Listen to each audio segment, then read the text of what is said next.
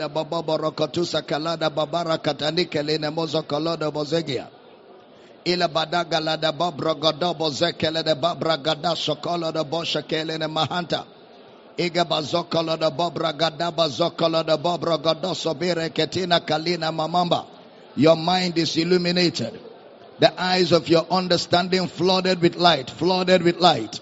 Leko shika barakatina kelida babarokotuna kalida babarokotuna keliba nakatani kelenemo. You're grounded and rooted in the love of God.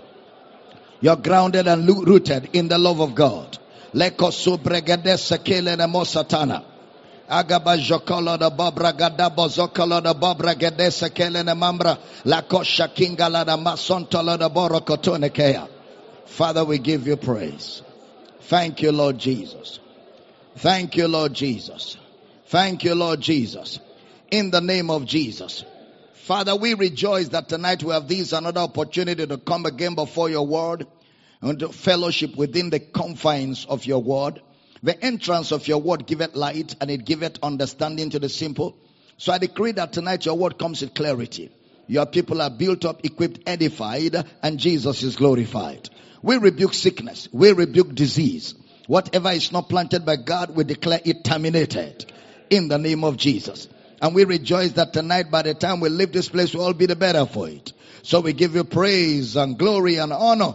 And tonight we're just excited about the opportunity to see into the deep things of God by the Holy Ghost. And we rejoice. And we thank you for the blessing. In Jesus' precious name. And every believer says a powerful amen. Glory! Are we excited tonight? Lift your right hands to heaven. Let's release our faith together as we say these words. I am born of God. I am born of the word. The word of God is my nature. I do not struggle to do the word. I do the word naturally. Therefore today, I will understand the word of his grace. I will be built up. By the end of this service, I will never be the same. Never ever be the same again. In Jesus' name. And every believer says a powerful amen.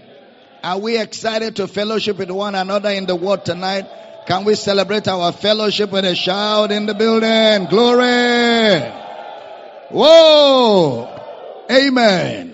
Grab your pen, your notebook, your Bible. You can be seated with your sweet smart self tonight as we get into the word. We want to welcome everybody connected to this service by way of Kingdom Life Network, Facebook, YouTube, Twitter, Instagram, all of our social media community, brothers and sisters online. What a joy to welcome all of you to this word feast tonight. Guys, I tell you, we're going to have an exciting adventure in the truth of the gospel. I'd like you to call a friend, call a family member, share the videos, tag some people, drop them in as many groups as possible. Let's get this word to the ends of the earth.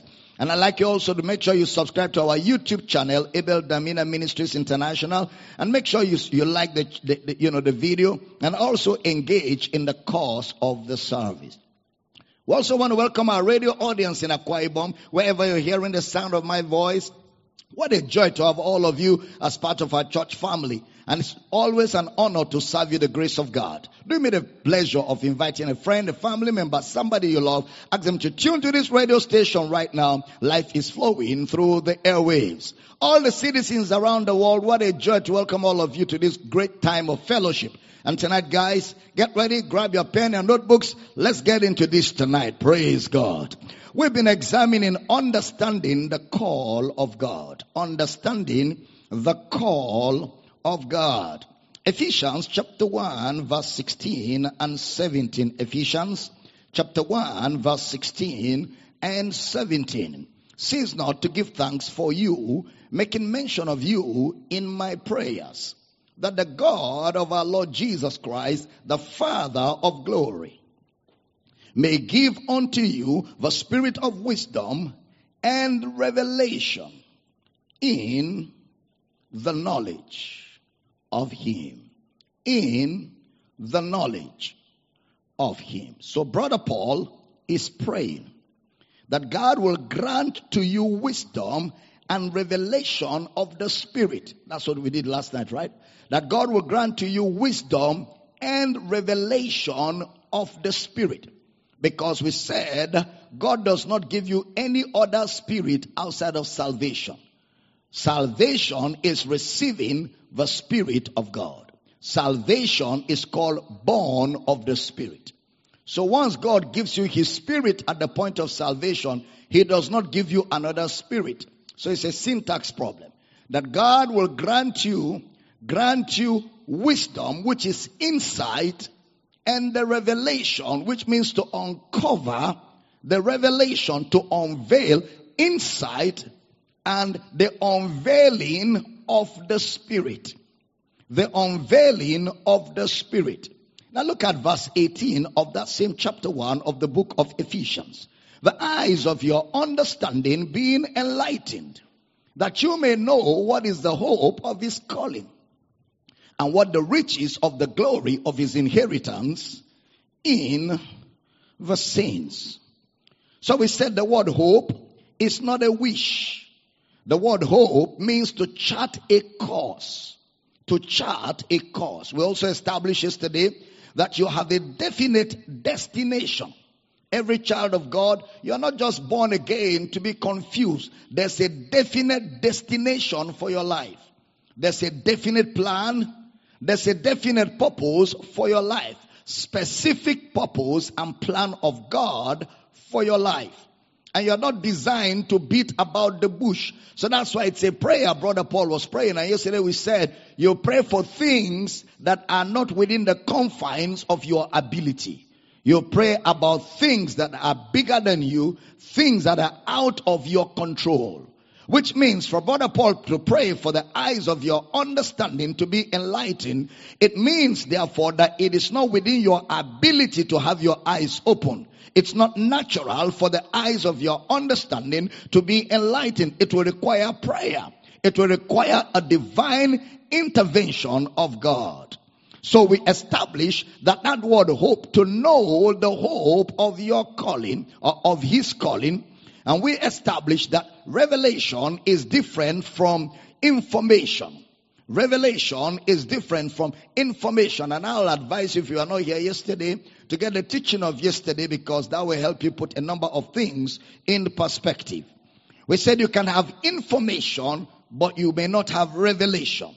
Information automatically is not revelation. You can be so full of information, but there's no revelation. We also said it will now take revelation, which comes as a result of prayer to birth conviction. So we pray so that you will come to a place of revelation. And when revelation is birthed, then conviction is a byproduct of revelation, where you're fully persuaded. Where you're fully persuaded. Where you don't back down, you don't quit, where you don't give up, where you're so convinced, you're so persuaded Conviction is a byproduct of revelation. And revelation is a byproduct of an answer to prayer.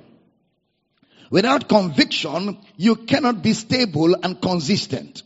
Conviction is a function of revelation. That's why Paul prays that God will grant you wisdom, which is insight and the revelation of the Spirit. Now, revelation means to uncover. A spirit of spirit of wisdom, which is insight or to uncover. The word revelation knowledge. Now something about wisdom is that wisdom grants you skill. Wisdom grants you skill. You have skill. And you know skill is practical, something practical. so wisdom grants you skill. So he says your eyes being enlightened. So we said there is a need for revelation. Now, revelation can only come by prayer. That is, there is no genuine transformation in the absence of prayer. Prayer is what makes power available for transformation. So the transformation of a life or the transformation of a man or the transformation of a woman is a supernatural work of the spirit. A transformation of a man, it's not going to be a product of confronting people with a lot of stories. It's going to come by when we, it's going to come via the generation of power, which comes as a result of prayer. That is, there is no transformation without prayer. That is, just having information and deep teaching is not enough to change you. There is the need for prayer. That's why yesterday we took time to establish that it is not enough to just teach the word. The ground must be watered. The watering of the ground is prayer before the seed of God's word is planted. So prayer is what makes the word sown to grow. And that's why you must pray regularly. It is prayer that gives birth to revelation, that produces conviction. If you want to see Christians born and you want to see Christians raised, you want to see disciples under you raised and equipped, you want to see men and women passionate about the things of God in your house church. You want to see men and women on fire, committed, dedicated to the service of God's purpose. Then you, the leader of the house church, you, the pastor of the campus, must give yourself to prayer, a lot of prayer for the people. That's why brother Paul in Ephesians says, praying always with all prayer and supplication for all saints. We saw Jesus. Simon, Simon, who was a disciple of Jesus. Satan has desired to have you that he may sift you as wheat, but I have prayed for you that your faith fail not. And when thou art restored, strengthen your brethren. We've got to give ourselves to pray. In fact, Dr. Gabriel, take note of this. In every prayer cruise from now, we're going to segment the prayer cruise into three different segments. One hour for each. And I'm going to give you the plan. Each house leader must come to prayer cruise with a list of the members of his house church, their names. All of them, all the members of your house church. You come with the list of their names to prayer cruise. Every house church pastor, every Sunday school teacher must have the names of all his students on a list when they are coming to prayer cruise. And for campuses outside Uyo, all the campus coordinators, you must have the names of all your campus members, including the new converts, including the new disciples. Because in the course of prayer cruise, we will take one hour to pray for our members one by one. We call them by their names and, and pray. Brother Paul said, my little children of whom I travail again. The travel is in prayer. I travail again until Christ be formed. The formation of Christ is where conviction comes. And it comes by prayer. The work of ministry is not natural. The work of ministry is supernatural. And when you are involved in a supernatural assignment, prayer generates supernatural power. Prayer makes power available. And every one of you, a worker in this church, a member of this church, members who come for prayer cruise, you must have the names of your disciples as you're coming. Because when it is time to start praying and, and, and prevailing and supplicating for people, all the new people coming, all the new members coming, the new believers coming, the new disciples coming, members of your house church, members of your house center, when it is time to pray, everybody brings out your list and we will spend quality time praying for the formation of Christ, praying for their eyes to be open, praying that they are not distracted, praying that they are focused, praying that there's genuine hunger in their heart for growth and commitment. Unreserved, undistracted commitment. That is what will produce the kind of, of passion that is required to cover the earth with the knowledge of the glory of the Lord as the water covers the sea. This is brother Paul praying for his disciples in Ephesus. That the eyes of your understanding. This prayer is the prayer of a pastor for his people. And each one of us here in Power City, we are called to pastor people in different categories. Some of us are pastoring two, three disciples. Some of us are pastoring 10, 15. Some of us are pastoring 20, 25. Some of us are pastoring 50, 100. Some of us are pastoring 200, 300, depending on your campus and your location. And it is our responsibility to pray these people into, into, into a place of passion and zeal and commitment and conviction by the word of God. Where there are no more excuses. Where everybody is on fire. Where ministry becomes a priority. Where there's no distraction where the people are enabled by the Spirit. I'm teaching good here. Where the people are enabled by the Spirit. So I'm gonna, I'm gonna give you some instructions at the end of this, but I have to say this so everybody understands where we're going because, ladies and gentlemen, The walk ahead of us is a huge walk and it requires a lot of strength. And we generate strength in the place of prayer. Be strong in the Lord and in the power of his might. You put on the whole armor. How do you put that armor on? You put that armor on in the place of prayer. When you begin to pray that you are strengthened with might by the spirit in the inner man Christ dwells in your heart by faith. You're rooted and grounded in love. You comprehend with all saints. You begin to pray such prayers for every member of your house center, every disciple growing under you, every member of your campus. It becomes a continuous walk. Even the daily one hour prayer, we're going to segment it. So Dr. Gabriel, take note. I'll give you some instructions to that. Even the daily one hour prayer, we're going to be more deliberate. We're going to be more intentional because that's exactly what the Spirit of God will have us do as a ministry and as a church. We've got to stay in the place of prayer until we raise a generation of fiery men, fiery women that cannot be deterred. A people that are sold out to the advancement of the gospel, where excuses die, where there is nothing is that is as important as the advancement of the cause of Christ on the earth. I didn't hear a powerful amen. And that's why the online people, you must locate a campus. You must belong. You can't just be floating on your own. You've got to be committed to a lighthouse. And if there's none in your location, we are willing to work with you and help you start one until we fill the earth with the fragrance of Jesus' grace. I didn't hear somebody shout hallelujah. So prayer is what makes the word sown to grow. That's why you must pray regularly. It's prayer that will require, that will produce revelation, that will bring about conviction. Now, when we give ourselves to such prayer, you won't need someone again to teach you the first oracles of God. According to Hebrews chapter 5 verse 13 and 14. You won't need someone again to teach you the oracles, the oracles of God. Paul is saying, I pray that you will know who and what God has called you that you will know who you are and what God has called you to do. Can somebody shout very loud at the top of your voices? There's a call of God upon my life. Say it again. There's a call of God upon my life. And I receive revelation to walk worthy of that calling. I didn't hear a powerful amen. Paul is saying, I pray that you will know. Okay. Now, the hope of his calling.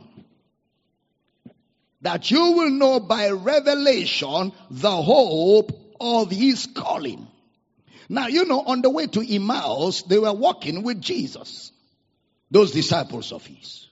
They were walking with Jesus. Look at that, Luke chapter 24, verse 13. Let me read a few verses and bring out some things. And behold, two of them went that same day to a village called Emmaus, which was from Jerusalem about three score four furlongs. Next verse. And they walked together, they talked together of all these things which had happened. Next verse. And it came to pass that while they communed together and reasoned, Jesus himself drew near and went with them.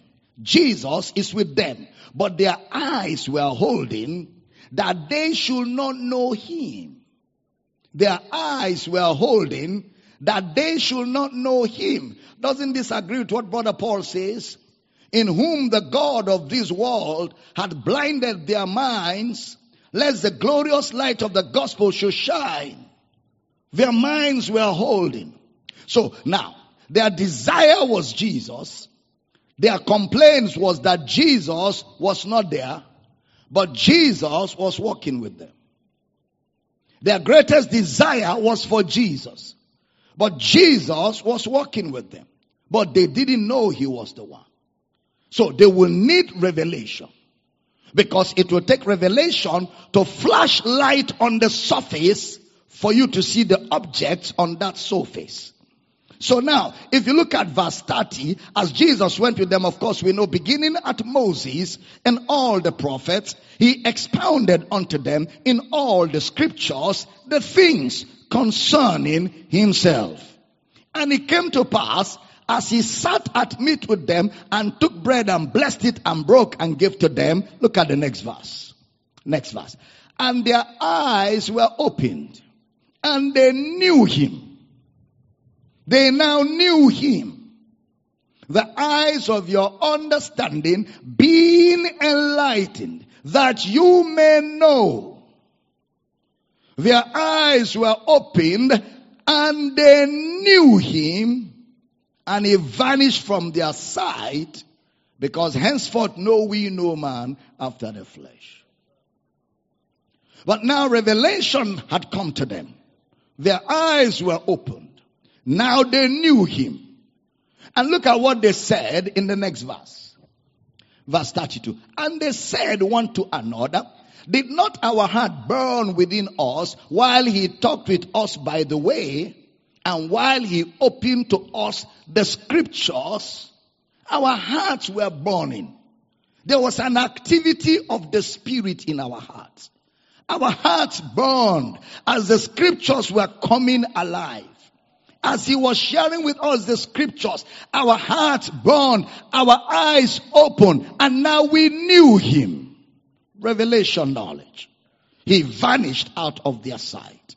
Now, they were with Jesus walking and talking, but didn't see Jesus. Now you know that the Old Testament lays the framework for the New Testament.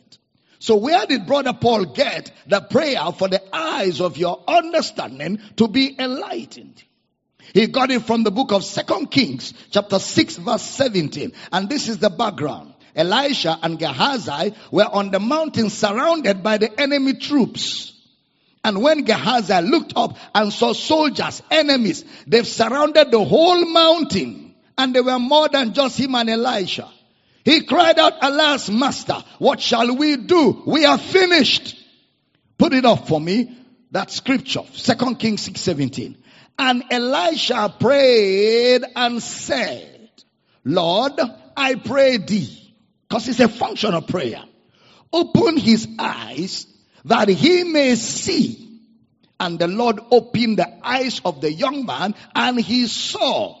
And behold, the mountain was full of horses and chariots of fire round about. So to pray for eyes to be open is a prayer that is sure to be answered. He prayed, Lord open his eyes. And the Lord opened his eyes and he saw. And behold, the mountain was full of horses and chariots of fire round about Elisha. Next verse. And when they came down to him, Elisha prayed unto the Lord and said, smite these people, I prayed with blindness. And he smote them with blindness according to the word of Elisha. The Lord opened their, uh, the eyes of Gehazi and he saw. So as we pray for people that God has brought into our house churches, as we pray for people that God has brought into our campuses, as we pray for our disciples for their eyes to be open, the heartfelt continued prayer of a righteous man make a tremendous power available that is dynamic in its workings. We give ourselves to prayer and to the ministry of the word. Oh yeah. We give ourselves because ministry is supernatural. It's not by might. It's not by power. It's by my spirit, says the Lord. Can somebody shout hallelujah? so now he prays that you may know the hope of his calling. Now the word hope is the Greek word elpis, E-L-P-I-S, elpis. And we talked about direction. We said it's where are you going? Yesterday we talked about Google map. Why are you going there? Where are you going? Why are you going there? And who are you? Who are you? Now I know that Jesus died to bear our sins. I know that Jesus died to take away the sins of the whole world. The book of First Corinthians chapter 15 verse 3, pay attention. First Corinthians chapter 15 verse 3 and 4, brother Paul says, for I delivered unto you first of all that which I also received, how that Christ died for our sins, according to the scriptures. Next verse. And that he was buried and that he rose again the third day according to the scriptures. So Christ died for our sins Romans chapter 4 verse 25. Romans chapter 4 verse number 25. Who was delivered for our offenses and was raised again for our justification. So I know and we preach it. I believe it and I will keep preaching it. But the greatest thing that the gospel resolves is not just sin. The greatest thing that the gospel resolves is identity. The greatest thing that the gospel resolves is identity, which resolves the sin, the sin issue. When identity is resolved, identity resolves the sin issue. So at the root of sin is identity. And what the gospel resolves is identity. That you may know the hope of his calling that you may know who are you. It's critical to know. And Paul is praying that the eyes of your understanding being enlightened that you may know the hope of his calling. And we said hope is a journey. That you may know the journey, the course that God has charted for your life. The hope of his calling. Now pay attention. Brother Paul has two words that he simultaneously uses for calling. And that's the word kaleo. Kaleo is spelled as K-A-L-E-O. Kaleo is a Greek word for calling. Where you have the word church, kaleo. Then you have another word, klesis. K-L-E-S-I-S. Klesis is the word for calling.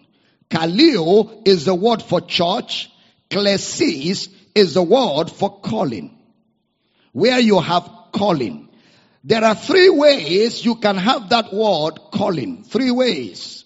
Now before we get into the three ways, that word church, the word church, Matthew chapter 16 verse number 18, Matthew chapter 16 verse number 18. Matthew 16, 18. And I say also unto thee that thou art Peter, and upon this rock I will build my church, and the gates of hell shall not prevail against it. I will build my church upon this rock. Then there's another second scripture on the church. Matthew chapter 18 verse 17. Matthew chapter 18 verse 17. And if he shall neglect to hear them, or to, yeah, to hear them, tell it unto the church. But if he neglect to hear the church, let him be unto thee as an hidden man and a publican. The word church. That word church is the word ecclesia. E-K-K-L-E-S-I-A. Ecclesia. There are two words for the word ecclesia. Is the word ek. E-K. Ek. The word ek means out. Ek. Out. Then there's the word kaleo. K-A-L-E-O. Kaleo. The word kaleo there means call. E-K out, kaleo call. So the word ecclesia means called out. Called out. When he says the hope of his calling, it's like when I say, I call you. Now, there is also, I called you, which means I call your name. So, there's an initial one that is fundamental. When I call you something or I give you a name.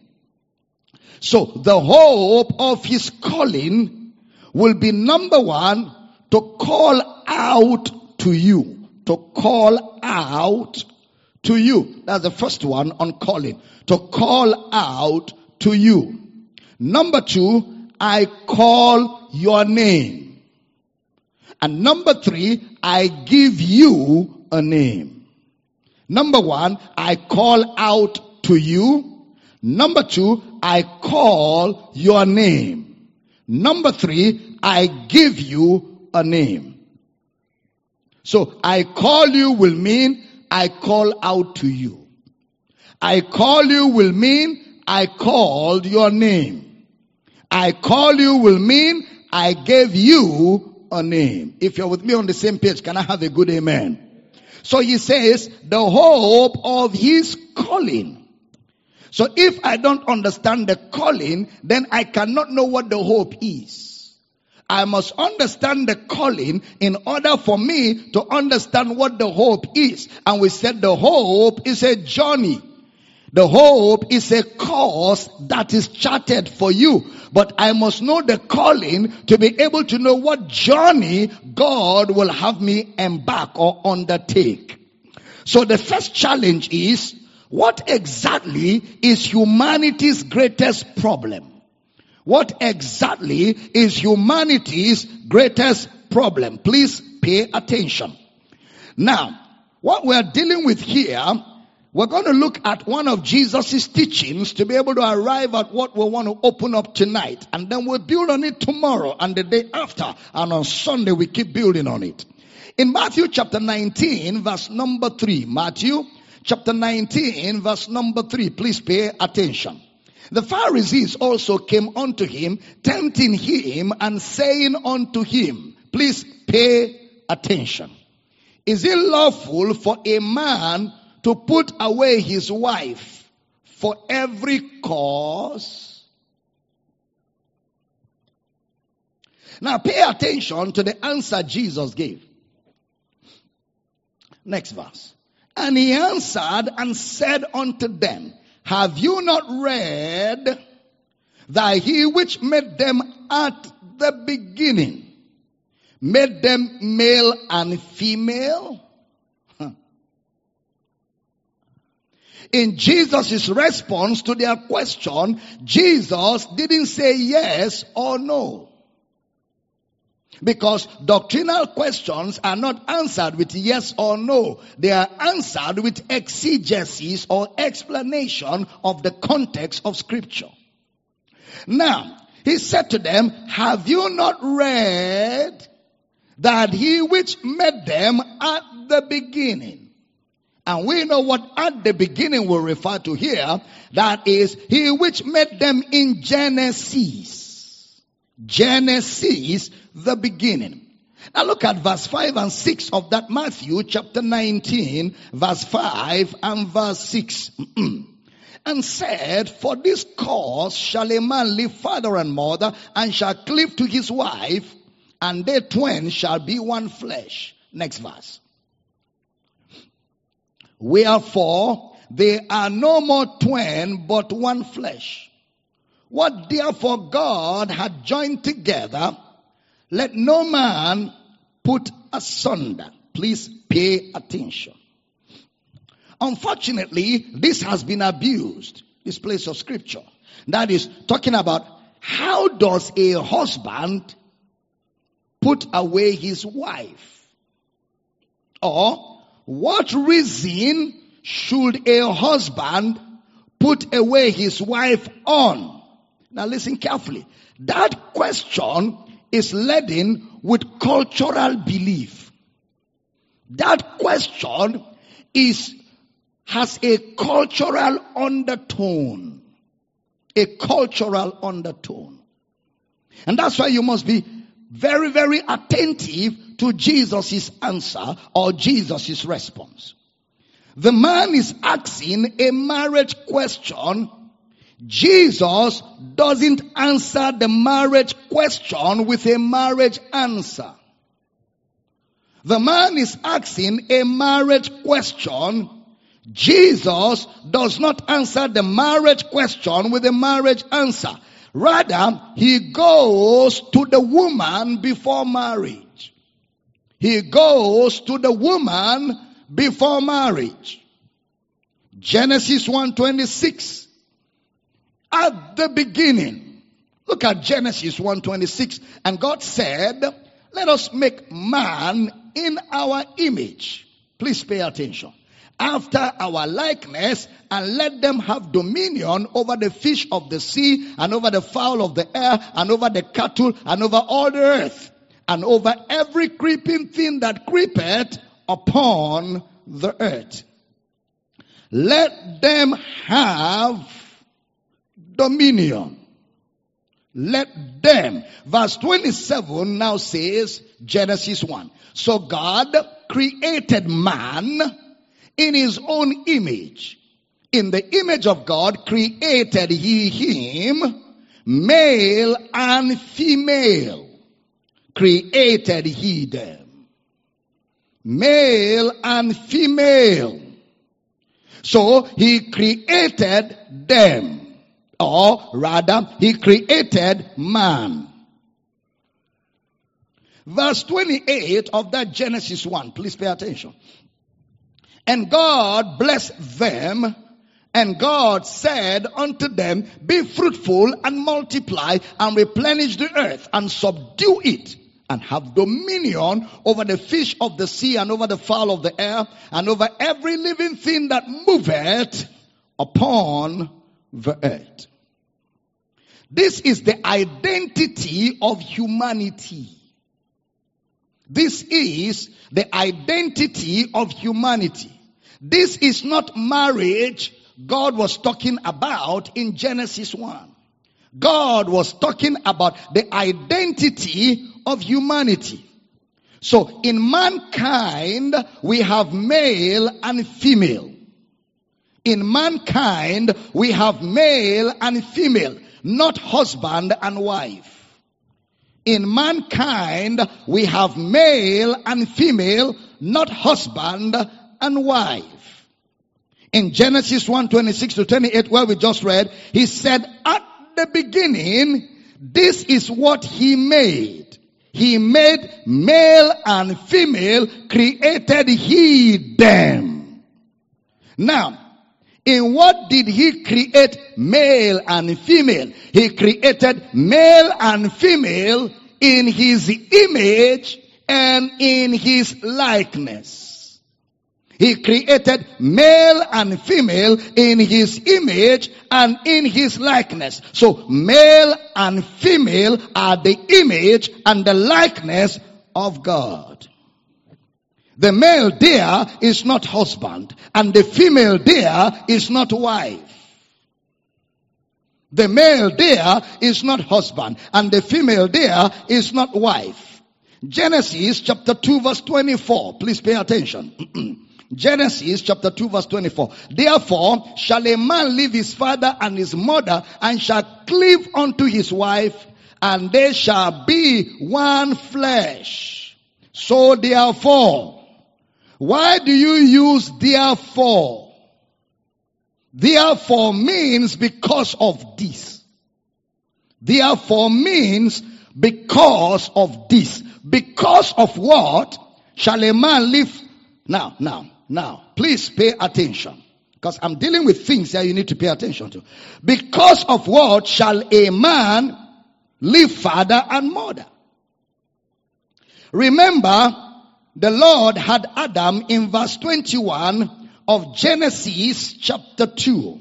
Give me verse 21 and 22. And the Lord God caused a deep sleep to fall upon Adam and he slept. And he took one of his ribs and closed up the flesh instead thereof. Next verse. And the rib which the Lord God had taken from man made he a woman and brought her unto the man. Made he a woman and brought her unto the man. When this text was written, science had not discovered ribs. Science had not discovered ribs when this text was written. So he couldn't have been talking about a biological world. He couldn't have been talking about a biological world.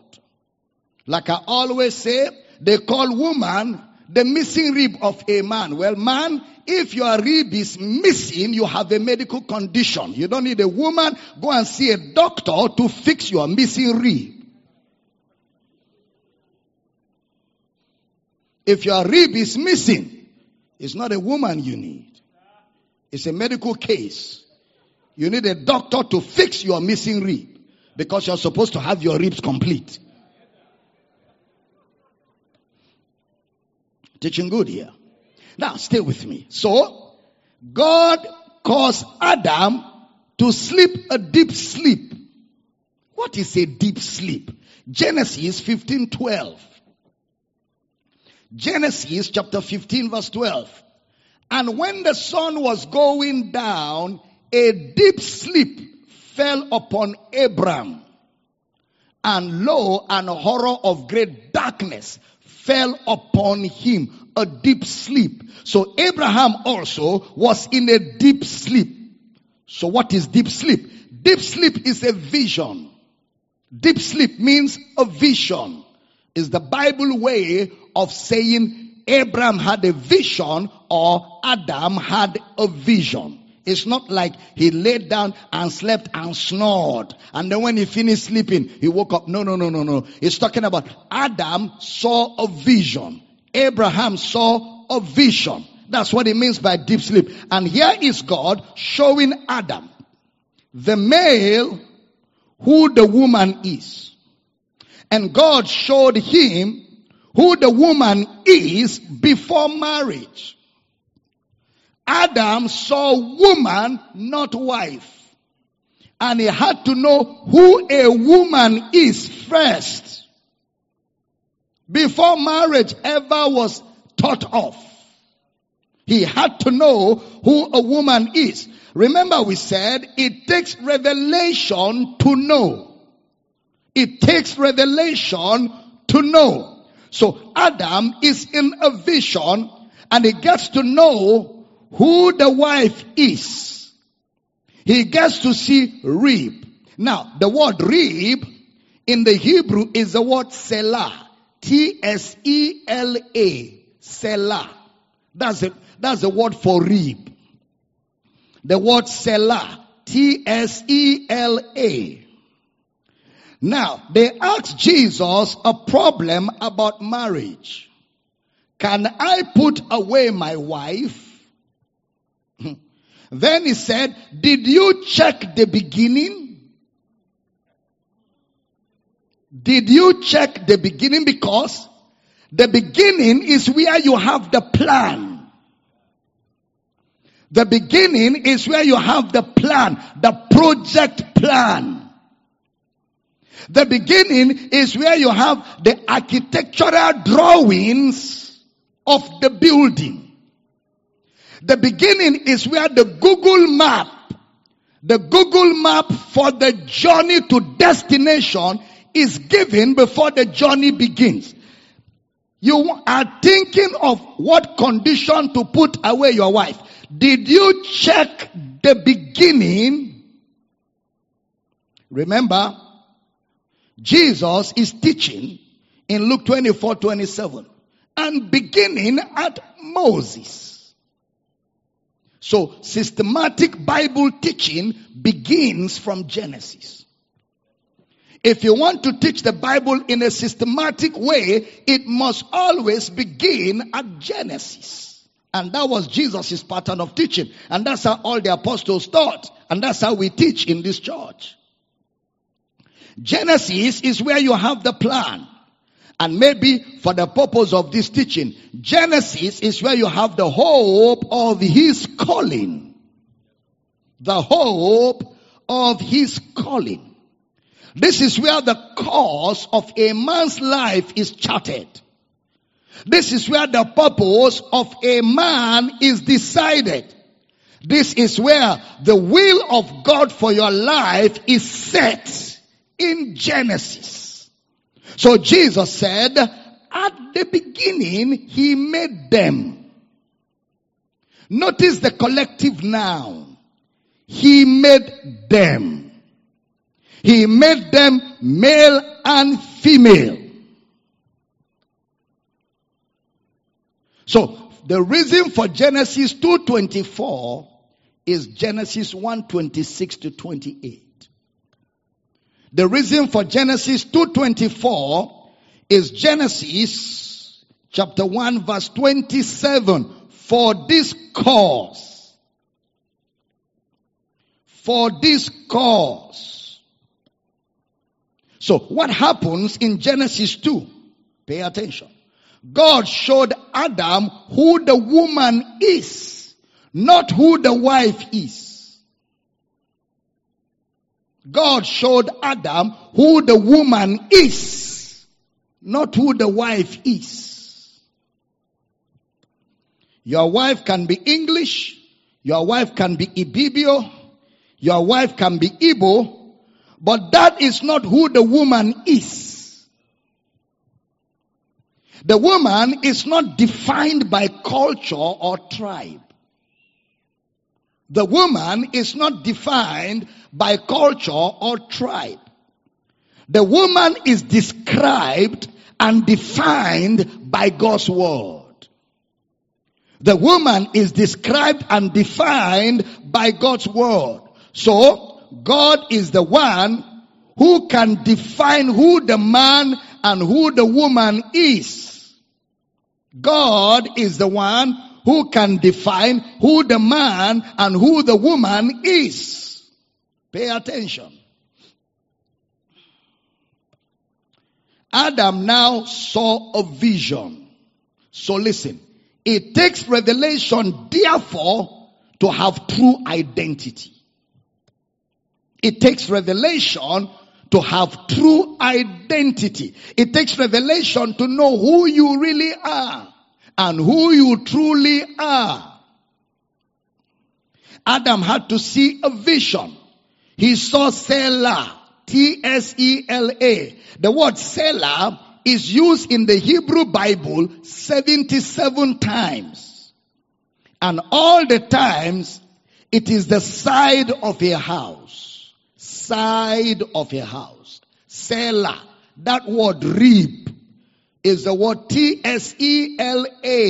Tsela. It means the side of a house. The side of a house. Not a rib in a man's body. It means the side of a house. So if you're building a house, this side and this side, these two sides are the rib of this house.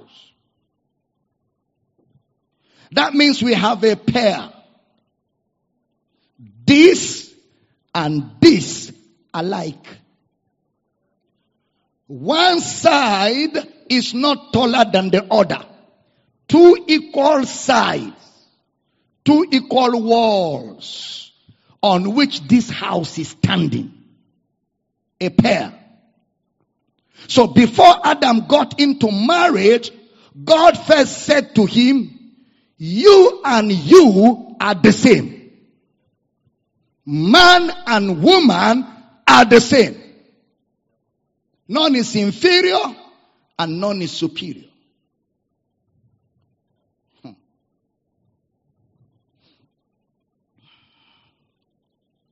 Pay attention. The same way. Quickly an African man will ask. The same way. because mankind is meant to be God's house. Mankind is meant to be God's house.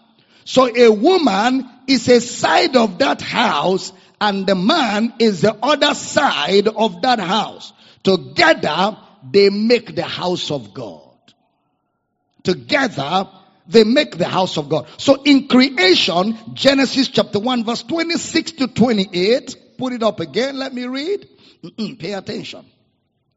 And God said, let us make man in our image, after our likeness, and let them have dominion over the fish of the sea, and over the fowl of the air, and over the cattle, and over all the earth, and over every creeping thing that creepeth upon the earth. Next verse. So God created man in his own image. In the image of God created he him.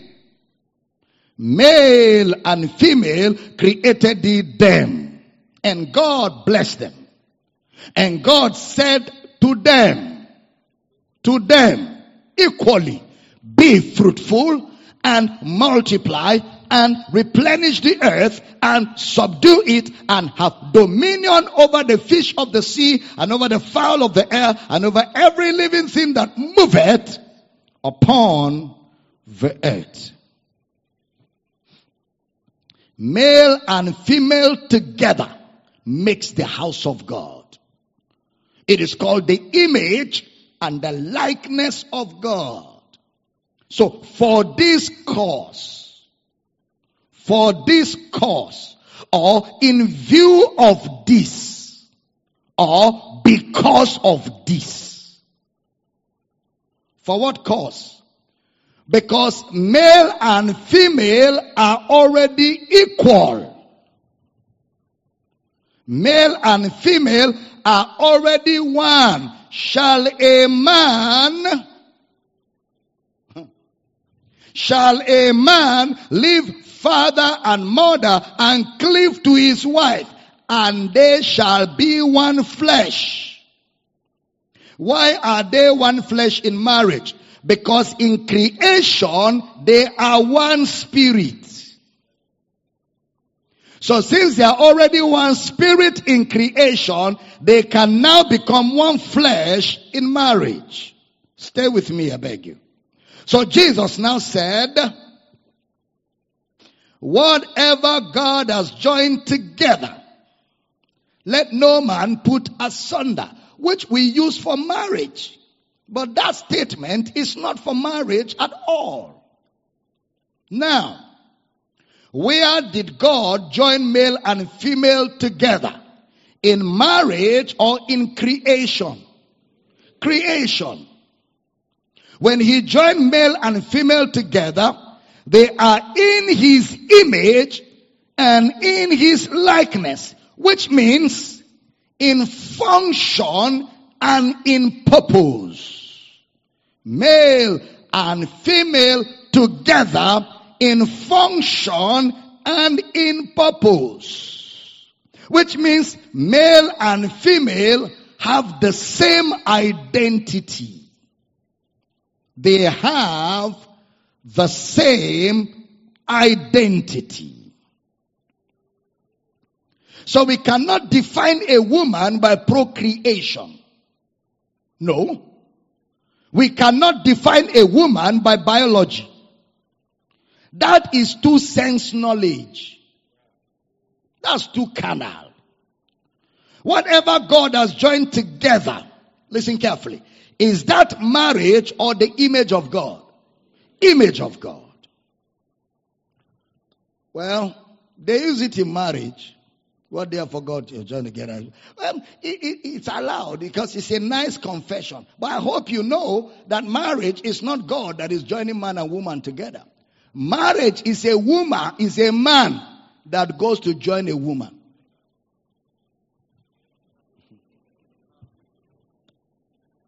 Marriage is a man that just says, you know, I like you. Let's marry. Finish. And they marry. It's not God.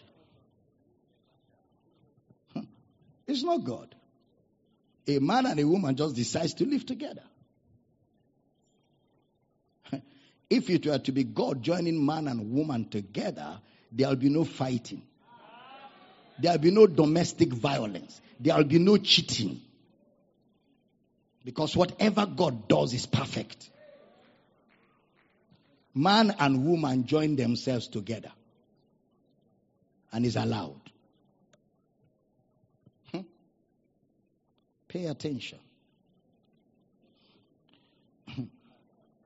Pay what?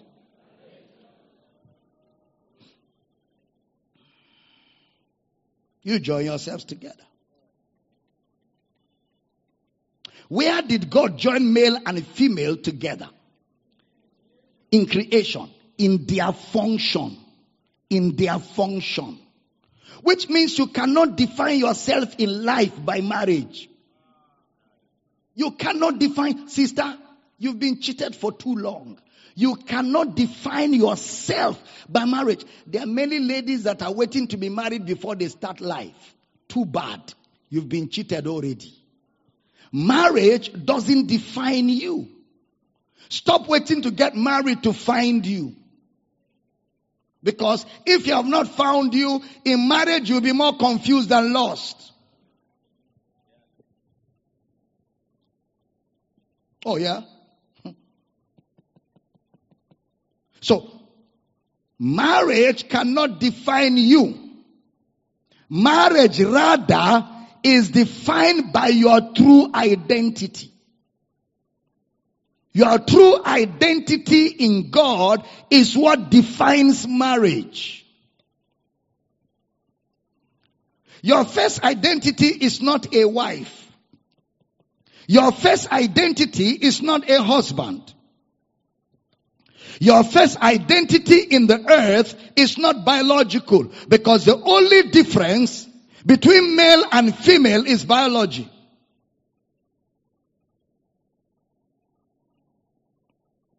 The differences, which has to do with procreation, is biological. In the beginning, God's image and likeness is not for biology. So Jesus resolved the identity crisis.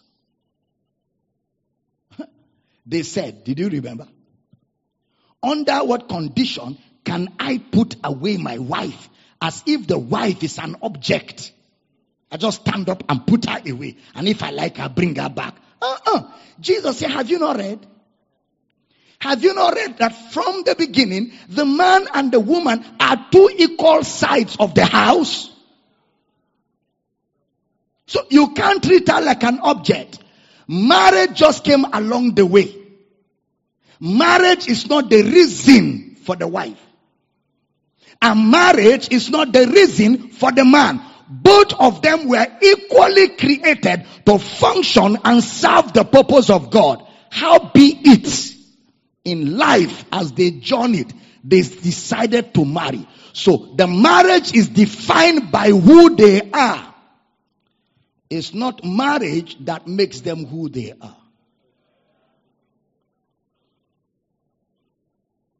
Pay attention.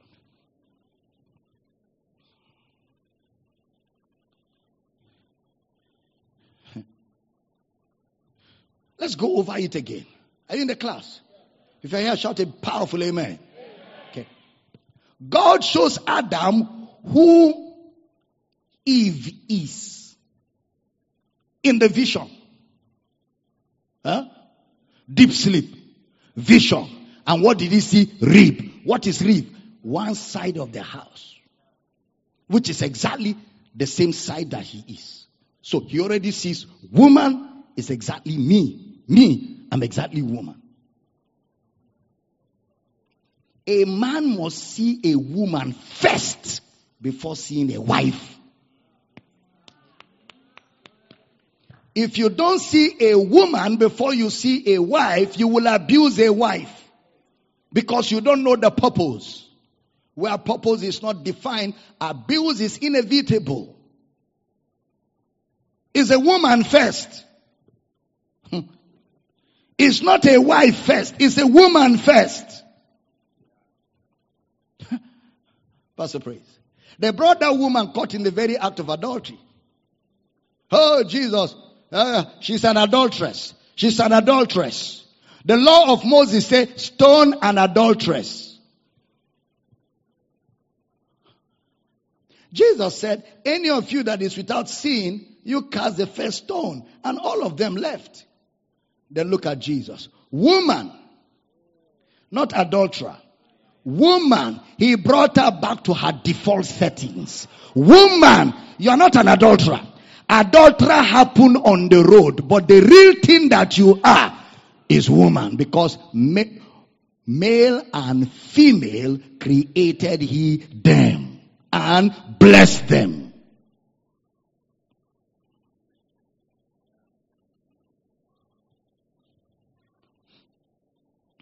Stay with me.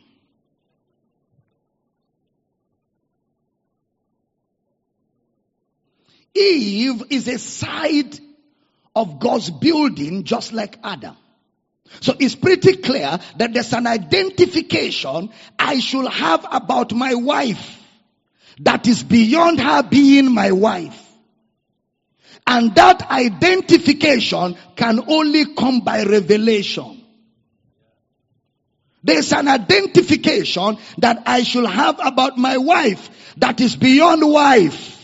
And that identification can only come by revelation. So you cannot define a woman by marriage. Because marriage is highly cultural. Do you know that? Watch this. Shall a man leave father and mother? Huh? Huh?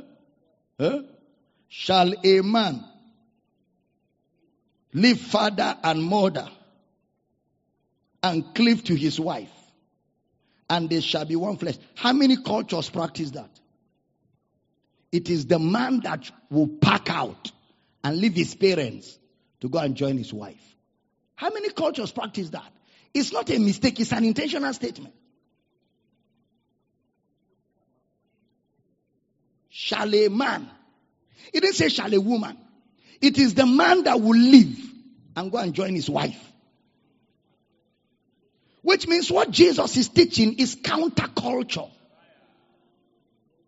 He's counter, he's not teaching you your culture. In your culture, is the woman that parks, changes her father's name, and joins the man. In this teaching, Jesus is saying, man, leave and go and join your wife. Counterculture. Because marriage is cultural. So Jesus goes against culture. He brings a counterculture statement. What God says goes beyond your culture. It goes beyond the physical make of a woman. It goes into her purpose in creation. And that purpose is that the woman is the image and the likeness of God. She is not the cook in the house. She is not the dishwasher. She is not the cloth washer or the house cleaner. No. Originally, she and you are the same in purpose and design. However, when you now decided to marry, you now define the marriage by your identity. So when the woman now in marriage cooks and washes and takes care of the family, it doesn't define who she is. It is first of all who she is in God that now makes her to humble herself and clean, not as a slave, but as one who has decided to give up her rights to serve this union that she consciously entered into. And that by no means defines her. And that's why a husband who also understands she is not just a wife, she is the other side of the building, like I am this other side. Will move into the kitchen with her and join her to wash the dishes and help her to clean the house and iron the clothes together with her and tell her to go and sleep while he cooks for her because he understands that beyond this, this is who she is. This is who I am. I will not belittle my wife for any reason because I by revelation know her true worth and her true value in God. If I'm teaching good, let me have a powerful amen. Now, but that is not done by force. It is done by revelation. So you won't go home and say, honey, I hope you had papa. No, no, no, no, no, no, no. No, no, no, no, no, no, no.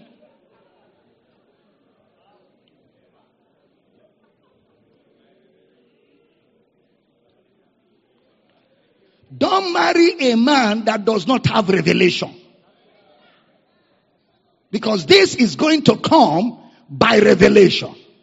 Deep sleep. It's in deep sleep that you get this revelation. I'm teaching good? Stay with me. So the man who asks that question thinks about man as superior. That's why they ask Jesus, under what condition can I put away, put away, put away, put away my wife, put away, put away. Are you putting away your socks? Put away. Are you putting away your shoe? Put away, put away. Are you putting away feces? So man, the man was feeling superior. Then Jesus said, Have you not read? have you not read? So you have not read. And God blessed them. Male and female in the image and likeness of God. Have you not read? Because if you have read, you won't be talking of put away. What was the last one I taught in this church? Is at it again.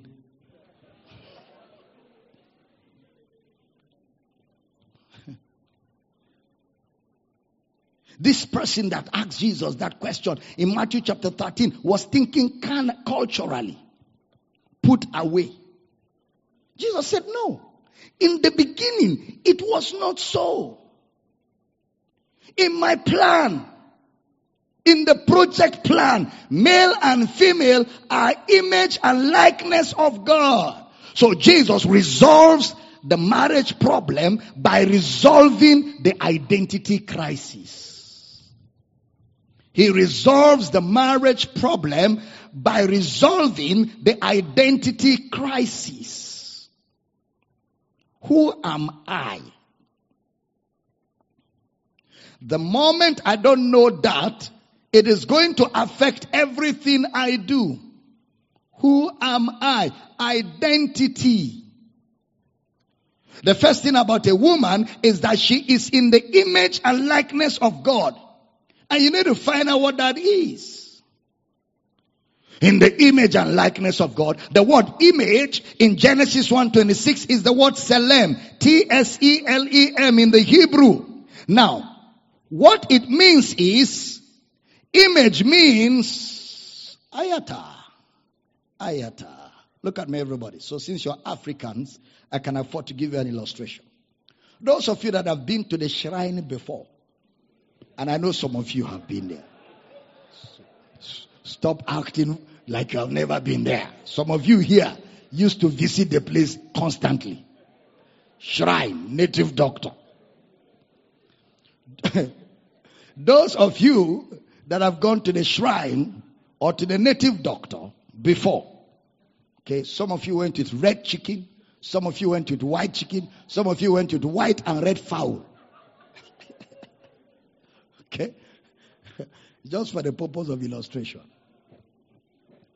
How many of you know that when you go to the shrine, I've never been to one before. Except the ones I watch on TV. In Nollywood finish. I've never gone to any shrine. I, have never had a reason to go there. You know. My father-in-law said if you see a man that is always looking for prayer, he's not innocent. So a man that is always going around looking for prayer is not innocent. Okay, so me, I'm innocent. So I didn't, go, I didn't go around looking for who to pray for me. But when you get to a shrine, are you still here? You know, they put something there that scares people. Eh? And that thing is supposed to be a representative of the spirit or of the gods. That thing that is in the shrine is called image.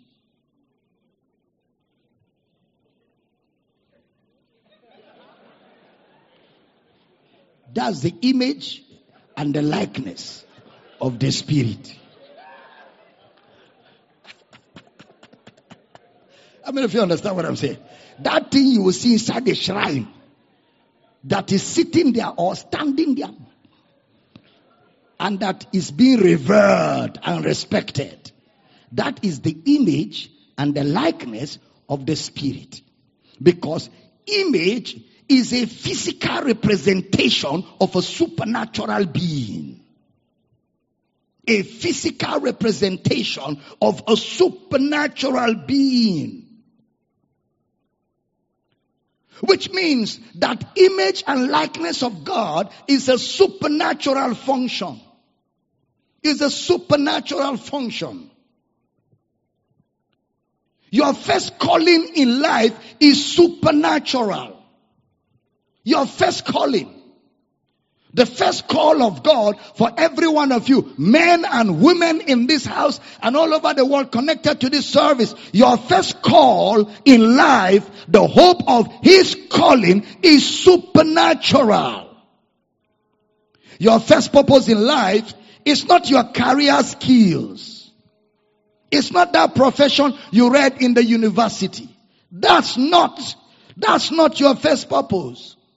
It's not that engineering or law or medical science that made you a medical doctor or a technology expert or an IT specialist. No, that's not your first purpose in life. Your first purpose in life is not your talent. Where you're an actor, an actress, or a comedian, or one of those. No, it's not your talent. It's not your skill set. It is a supernatural function. So Jesus answers the man by saying, have you not read at the beginning? Now put that word beginning. Let that word beginning be plan.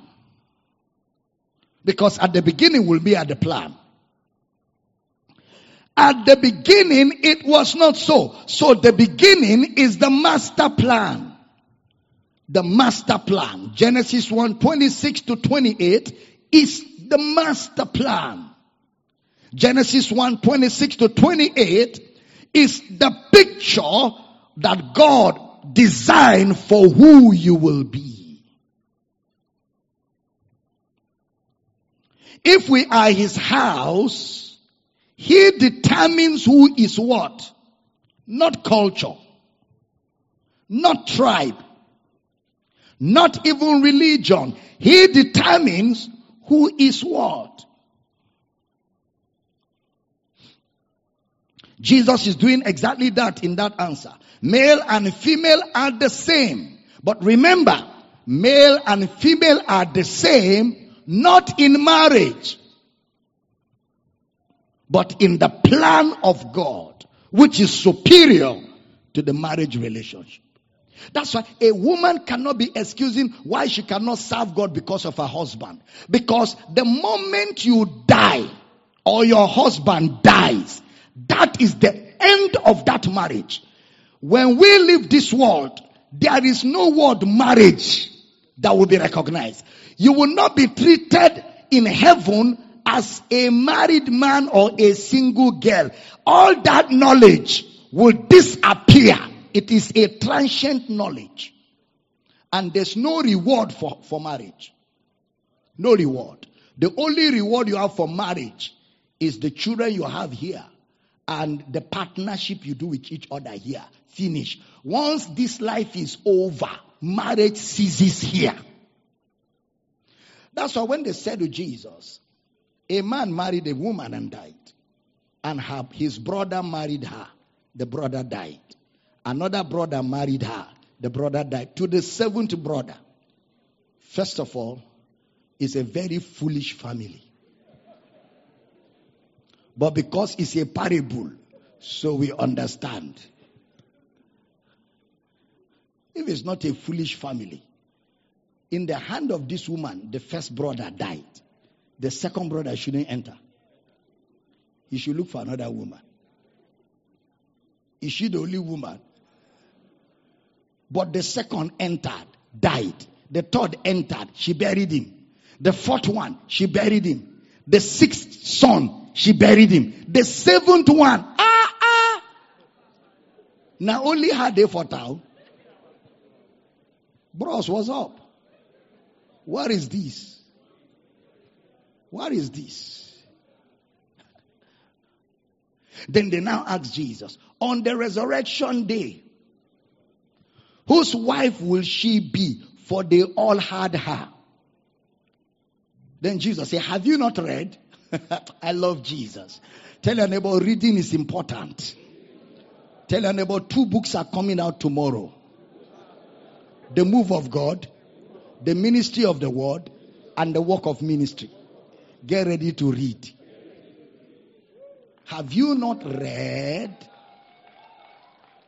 Have you not read that in the resurrection, They neither marry or are given in marriage. They are like the angels.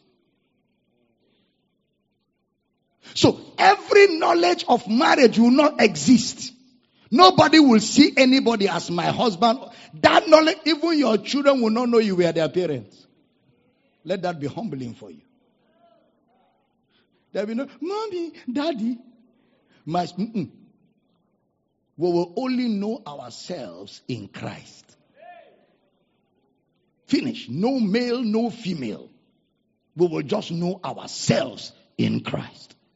I'm teaching good tonight. So there'll be nothing like say, Jesus, every time I wanted to go for evangelism, my husband asked for pounded yam with white soup. That is why I did not evangelize. Even you will find out that that excuse will not survive. Because you will remember you were married. You will just say, I don't have an excuse. You will have no excuse. Those of you that are using your children as excuse not evangelize, you will have no excuse because you won't be able to say, My children. Because there will be no children and parents. You will just say, I don't know. That's why the reward you will have for children before Jesus is when you raise them up as disciples. Then you are raising them up as your spiritual children. So the reward will be for your spiritual impact, not your biological responsibility. Because whether you take care of them or not, people will take care of them. It is common in humanity. It is just what happens among humans. Somebody will take care of your child, whether you take care of him or not. It's just that they may not take care of him like you, but he will be taken care of somehow, somehow. Because there's apathy in human beings. Huh? How many of you have seen somebody had accident, blood is coming out of his hand, and you're feeling it as if it's you are the one, even though you don't know the person? It's apathy, it's humanity. It's humanity. So don't be feeling specially privileged that you have three children. It's not an achievement. It's not an achievement. It's only in Africa that when a woman say, I have delivered a baby, say, male or female. That's a stupid question. Very stupid. That's a very stupid question. Male or female, see your head. Which one can you produce? Which one can you produce? And it's only in Africa when you are dedicating, when you're going to announce children, you say, God has blessed this marriage with a bouncing baby boy. If it's a girl, it's a girl. See your bouncing ignorant head. woto woto.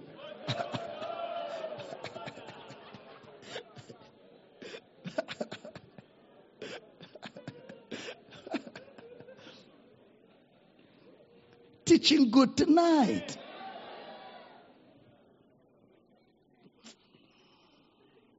Glory to God. Supernatural function. So, if we are the house, he determines who is what? Not culture, not tribe, not even religion. And Jesus is doing exactly the same in his answer to this man by telling him male and female are the same. Like I said, not in marriage. In the earth. Our function is the same in the earth. Pastor Praise, I went to a, an army children's school. I attended army children's school.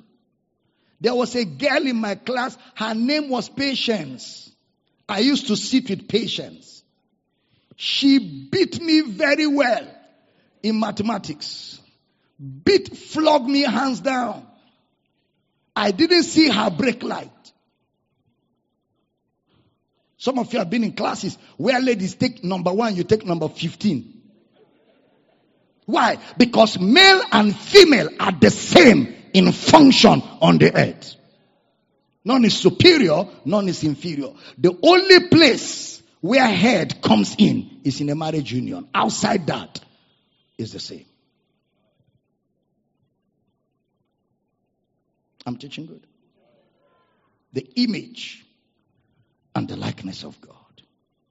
So the truth is this. We need mental renewal. We need a mind renewal. Because we are talking about the hope of his calling. So the question is, who are you?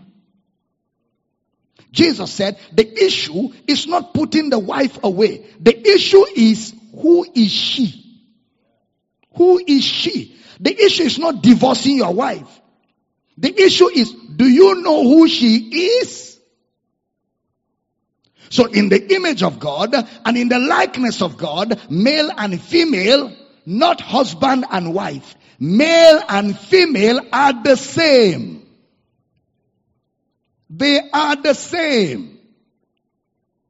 Which means that your first role on the earth is not procreation. He said, for this cause. For which cause? For the cause that you are in the image and the likeness of God already, shall a man leave father and mother and cleave to his wife. So already, you firstly have a supernatural identity. Your supernatural identity precedes your natural functions. Your supernatural identity precedes your natural functions. We're dealing with the call of God.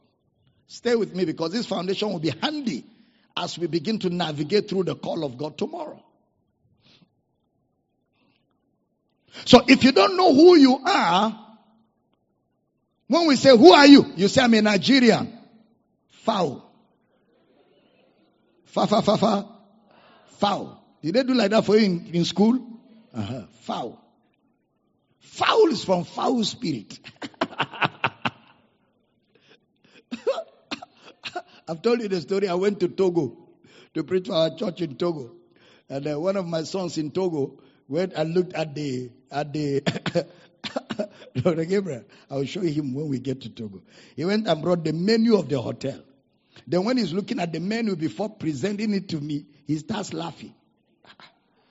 I said, why are you laughing? He laughed and almost fell down. I said, ah, what's abusing this brother? so, you know, he was holding the menu and coming to the table where I was sitting. He was saying, Papa, I know you, Papa. Papa, I know you. Bring menu. Let me select what I'll eat. You are laughing and saying, I know you, Papa. Is it manna from heaven? the way he brought it, he kept it on my table and pointed to the item. Foul. I started laughing myself. I said, you know, I will not eat foul. He said, that's why I was laughing. they have foul, then they have chicken. I say, why will I leave chicken? I eat fowl. When fowl is from foul spirit.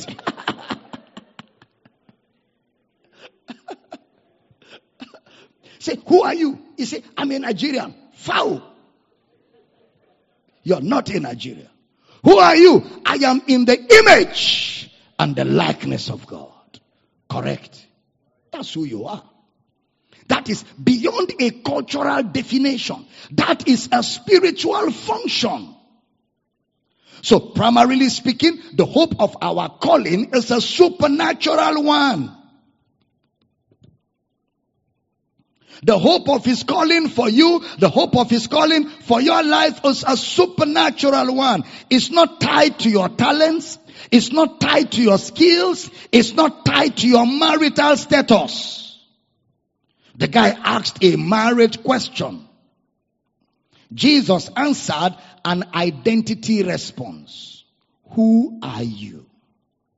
In the beginning, he made them. He made them. Whatever God has joined together, let no culture put asunder. Let no theology, let no tribe put asunder. So who are you? Listen carefully. Whatever God's purpose is for you from the beginning, it has never changed. Whatever God's purpose is for you from the beginning, it has never changed. You are in His image after His likeness. So that's why Paul prayed that the eyes of your understanding being enlightened. So watch. Adam knew who Eve was by knowing who he was.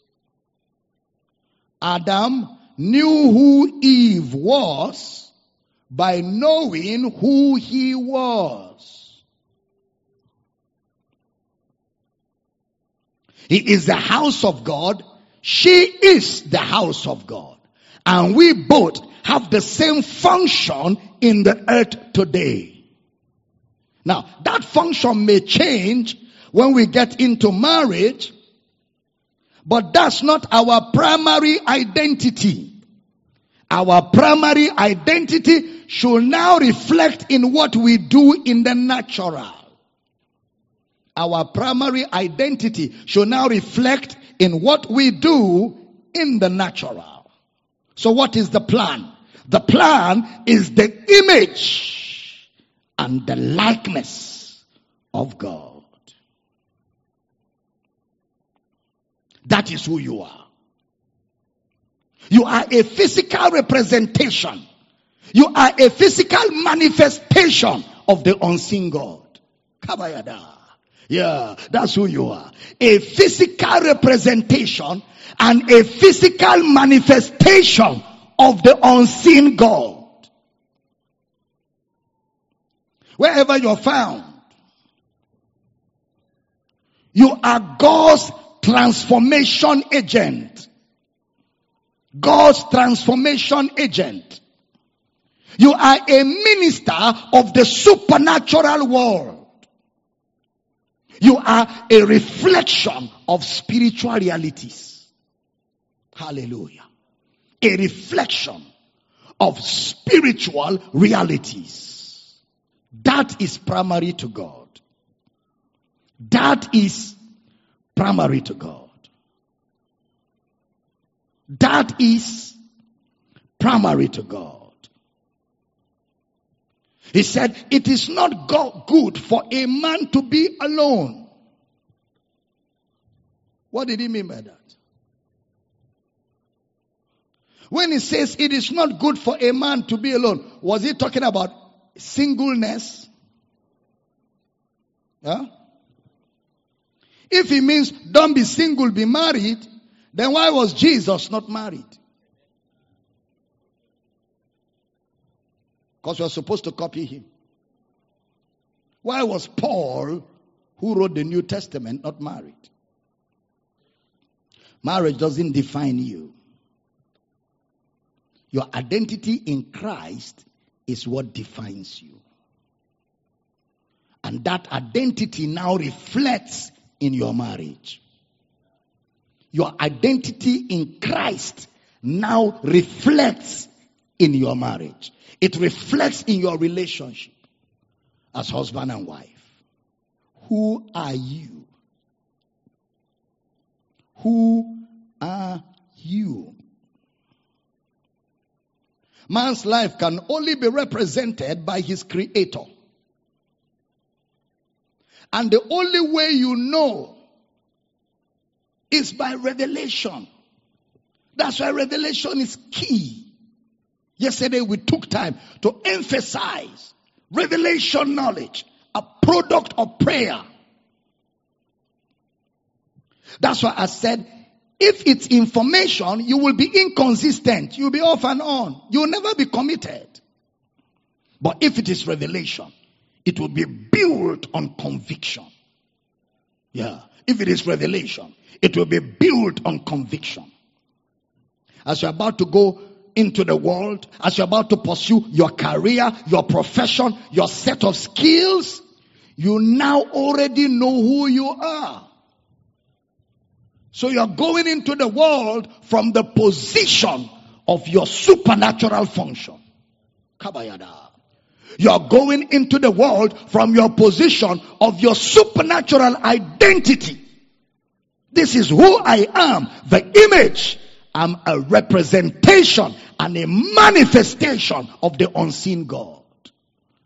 I function in new creation realities. Supernatural realities. Hallelujah. Romans chapter 12 verse 1. Brother Paul says, I beseech you therefore, brethren, by the mercies of God, that you present your bodies. That body there is the word soma. It doesn't mean this physical body. Your body there is soma. Soma means your union. Your union. Present your union. Because in the book of Romans, brother Paul had spoken of two unions. God and us, Israel, I mean, the Jew and the Gentile. So present that union unto God, holy and acceptable, which is your reasonable worship. Do not be conformed to culture. Don't let biology describe you. Don't let culture describe you. But be transformed by the renewing of your mind that you may prove what is that good and acceptable and perfect will of God. Getting blessed. Can I have a good amen?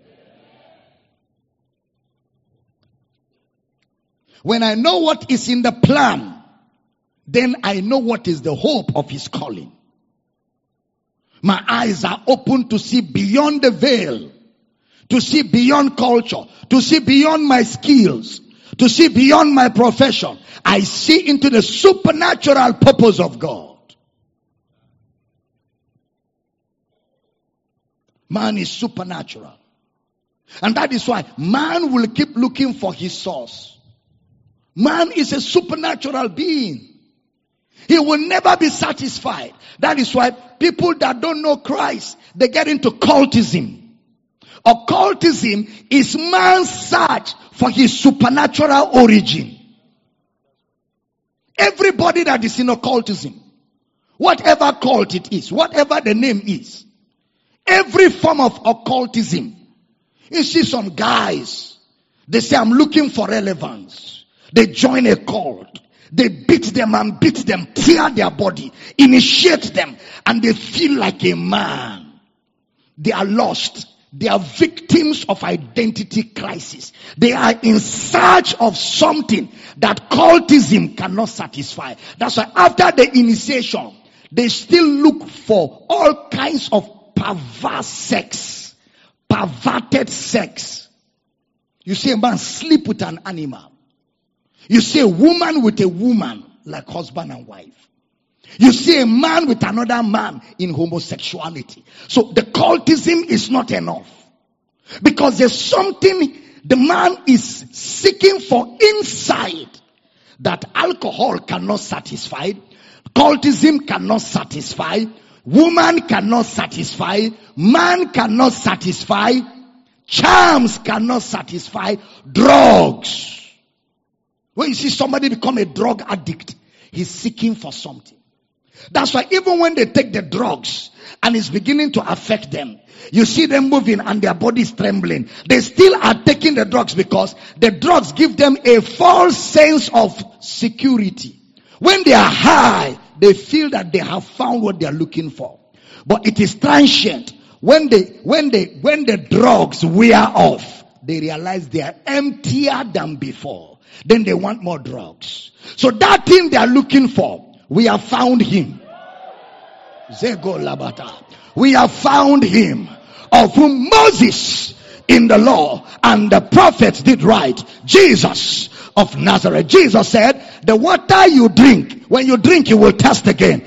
But the water that I shall give you, Zebonagada, when you drink of this water, you will never thirst again. I thought somebody will shout hallelujah.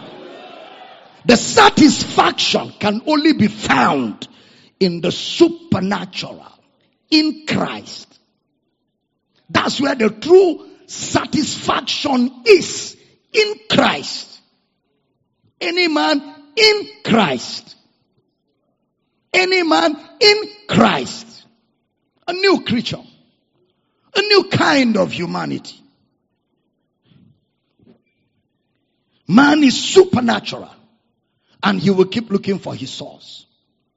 He becomes restless till he gets to know who he is. E.W. Kenyon says, man is supernatural And sometimes man will look for his supernatural origin in cultism, perversion, and all kinds of, of, of, of, of dogmas, looking for who he is. But that is what the gospel provides. Only Christ cures that need in man. Only Christ. You don't know what blessing you have when we begin to nangon jangenga. Nengronda zobre lakonda gayo tone kelia ah shakolodobobo. You get high without side effects. You get high without health hazard. You get high without any damage to your body. Rather, you get high and strong. You get high and healthy. Ziko labata. You get high without spending money. Come and buy without money. Jacolataba. Lekota. Lekota. Lekota. Lekota. Lekota. Lekota. You are God's supernatural representative on the earth. And until you come onto that realization, you will keep seeking and you will be restless and you will keep seeking. But we have found him. Glory to God. That you may know the hope of his calling. That you may know. So it begins with the revelation of your identity as the image and the likeness of God. You are a representative of the unseen God. You represent the unseen God. You are the image of God. That's who you are. The image and the likeness of God. Hallelujah. Somebody blessed. I'm still laying foundation. we might start building tomorrow. Glory to God. Stand on your feet tonight. Shakoladabas. Turn to your neighbor say, Hey, neighbor.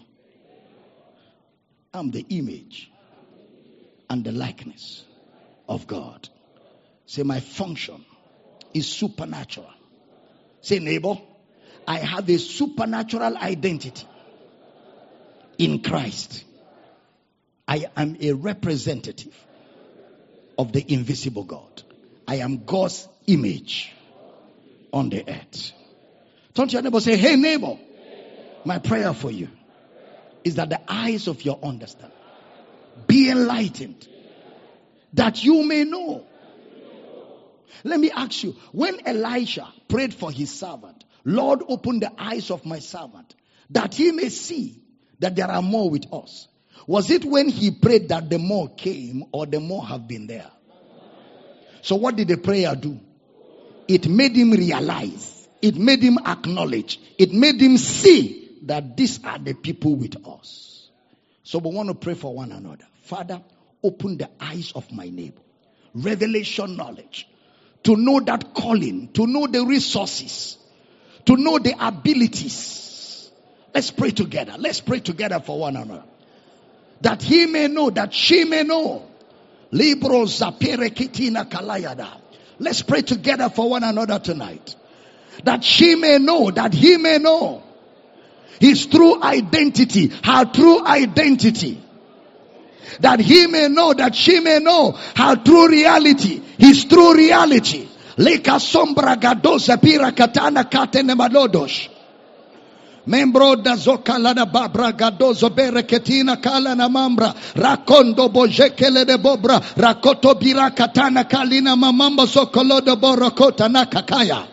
Call upon me and I will show you great and mighty things which thou knowest not. Legra gadoso pera katona kata. Legra gadoja bora katana kali anamaha. The heartfelt continued prayer of a righteous man. Lega sombra gadaja kala namana katona gagalida babara. Rakato bere kita salamanane negeya. Agalada bajo kolo doboro kotuna kala badana gadede. Lebro zakele ne manta. Agarata sekele nebo jaka agaradabazo bereketina kalata. Agajabayana katataya angalarabaso kelerebosa kata. Labragadaba sokelerebosa open my eyes uh, that I may behold uh, wondrous things uh, out of your law. Anga sumbaragadaya lagashotonga lata barakatone kara. Jagragadaza bera. Angala tabanda kataleda angarada sokeleta labasha ketina kata nagaga. Agala toba sekeleda baya. Legaraka toneka lita basha kala nama rakatana angazeba rakatata angaresa badagata tata angalana masho kolo dobo lagarada siba rakatanaka agalada barakatenekelia agazabe reketina katanaga angele debo shaka angele debo shaka angele debo shaka angele debo shaka angele debo shaka angele debo shaka angele debo shaka angele debo shaka angele debo shaka angele debo shaka tanaga angela batota. Nenga sombrega dayana katote. Ilona shako tata. Ilona shako tata. Ilona shako tata. Pray with confidence. Ange subarakata tata. Ange rakato mekalana masakata Agara tota, agara tota, agara tota, agara tota, Agaratota, Agaratota, Agaratote, Ladaba Barakatata, Open the eyes of my neighbor to understand this function, to understand this supernatural responsibility. Agasombe, Agasombe, Agasombe, Agasombe, Agasombe, Agasombe, Agasombe. Alabazo bereketena. Arabazo bereketena. Agarada bajokolodo bosota. Agarata bereketene kelea. Agarada bajagalada baba. Angelede bosokolodo borokatata. Now, lose your hands and pray for yourself. Father, show me the plan. Show me the journey. Show me the assignment. Show me the purpose. Show me the plan. Show me the project, Lord. Anga tata. Egelebo shakala. Agarata sobereketeta. Angalada bajoko lorebo sata. Open my eyes to see the purpose, to see the plan, to see the project, to see your will, to see your intent, to see your design for my life life. Agajonta, agajonta, agajonta, agajonta, agajonta, agajonta, agajonta, agajonta, agajonta. Pray for yourself. Pray for yourself.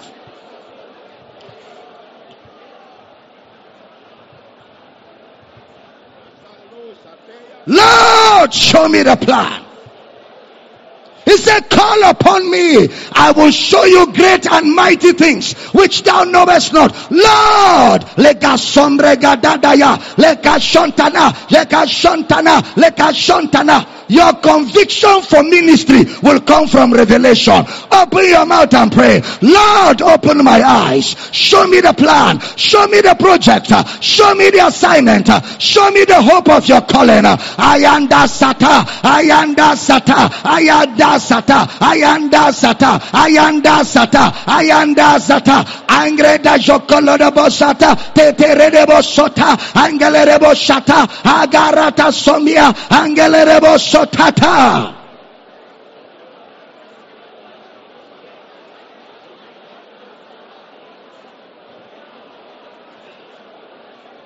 Zia Zapata. Zia Zapata. Anga. Show me the plan. I don't want to waste my life. Show me the plan. I don't want to waste my time. Show me the plan. Anga subrata tela. Show me your thoughts. Show me the program. Show me the journey. Show me the agenda. Yes, Sabarakatata. Yes, Sabarakatata. Pray for yourself. Pray for yourself. Pray for yourself. Pray for yourself. As Jesus pressed in prayer, Mayanana. While Jesus was praying, the heavens opened. Mayanda sotata. Mayanda sotata. Mayanda sotata.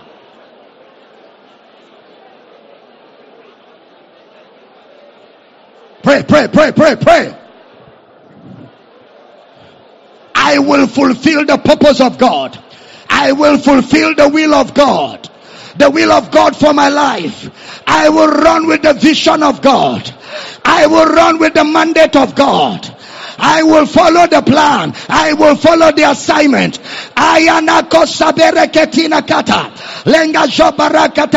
This one thing I do. I forget the past. I press forward. I press forward towards the mark of the high calling of God. There is a high calling. I press forward towards the mark of the high calling of God in Christ Jesus. Agashuntala. Agashuntala. Agashuntala. Agashuntala. Agashuntala, Agashuntala, Agashuntala.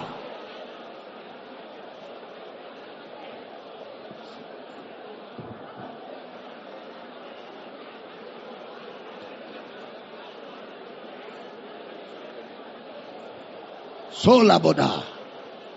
Sola da buhush. Libro da dadaya. Libro da dadaya. I receive revelation. I receive insight. I receive the wisdom of the spirit. Lianto Shakayadabas.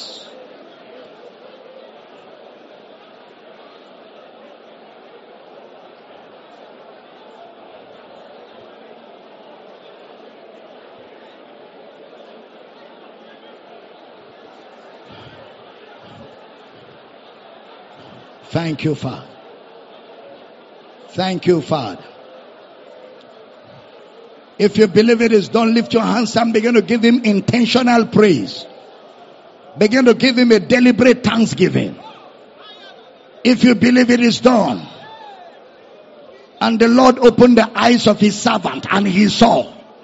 If you know your eyes are open to these things that God will have you do, begin to give him praise, begin to give him thanks.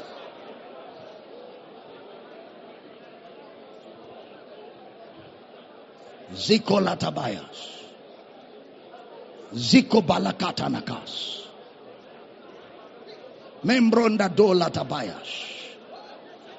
Zizo zazubrina katanakas. Thank you, Father. Thank you, Father. In the name of Jesus. Can I have that amen on a note of finality? Lift your right hands. Father, thank you for tonight. Thank you for this week of fellowship. Thank you for this week of divine alignment. Thank you for this week of causing us to exactly, precisely function in the center of your will. Thank you that revelation knowledge grows big in our hearts. In the name of Jesus. Our conviction gets deeper into the ground. Deeper into the ground. In the name of Jesus. We yield to your will. We yield to your purpose. And we yield to your assignment. Our hearts, our being, all that we are and all that we have, we yield to serve your purpose. In the name of Jesus. Thank you, Father. Thank you, Father. I decree that everyone under the sound of my voice, you stand complete and perfect in all of the will of God. In the name of Jesus. You are kept, you're preserved. The evil one has no hold on you. You are far from oppression. In the name of Jesus. Thank you, Father. Thank you for answered prayer. In Jesus' precious name. And every believer says that amen on a note of finality. If you believe that prayer is answered, let's have some joy. Glory! Glory!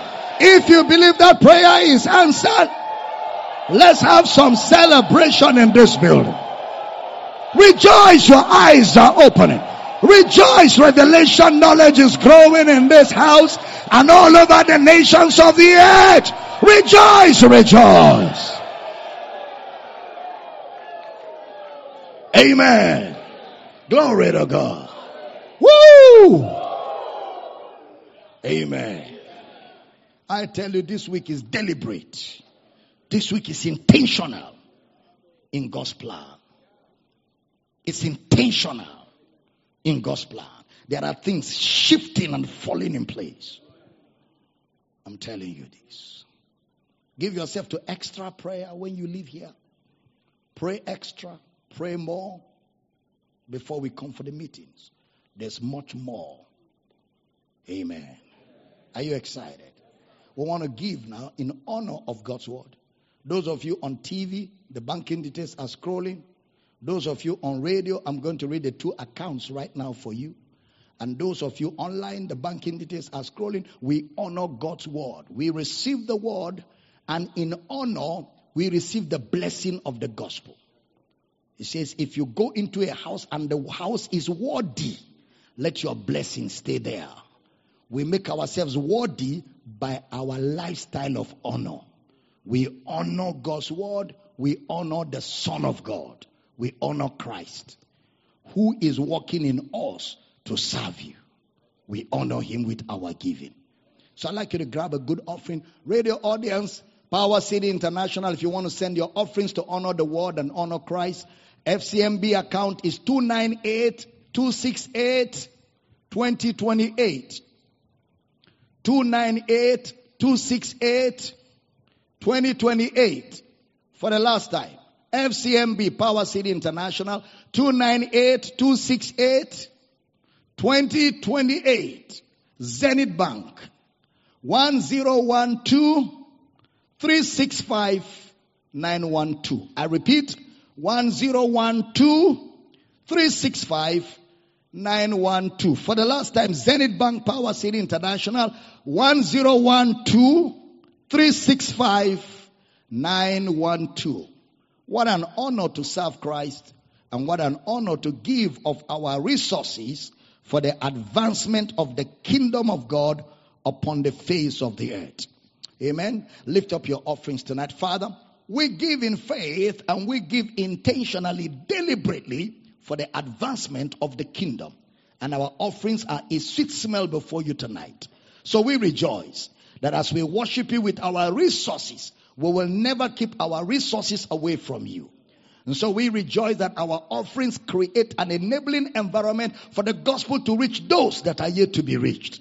And we thank you that everyone giving tonight, my God supplies all your needs according to his riches in glory by Christ Jesus.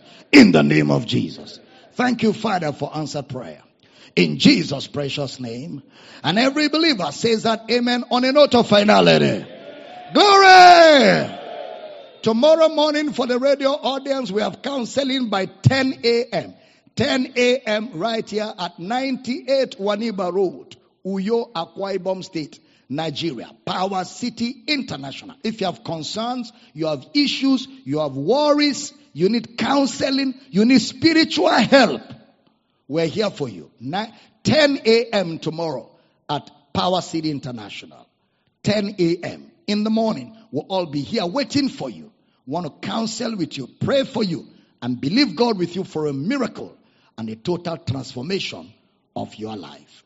The online brethren and everybody else will be live again tomorrow evening at 6 p.m. 6 p.m. GMT plus one. You want to call friends, family members, loved ones, ask them to tune in and they will thank you later for being so generous. Can I have a good amen?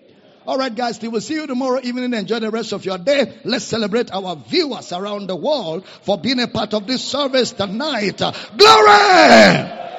Amen. We trust that you have been blessed by this message. To order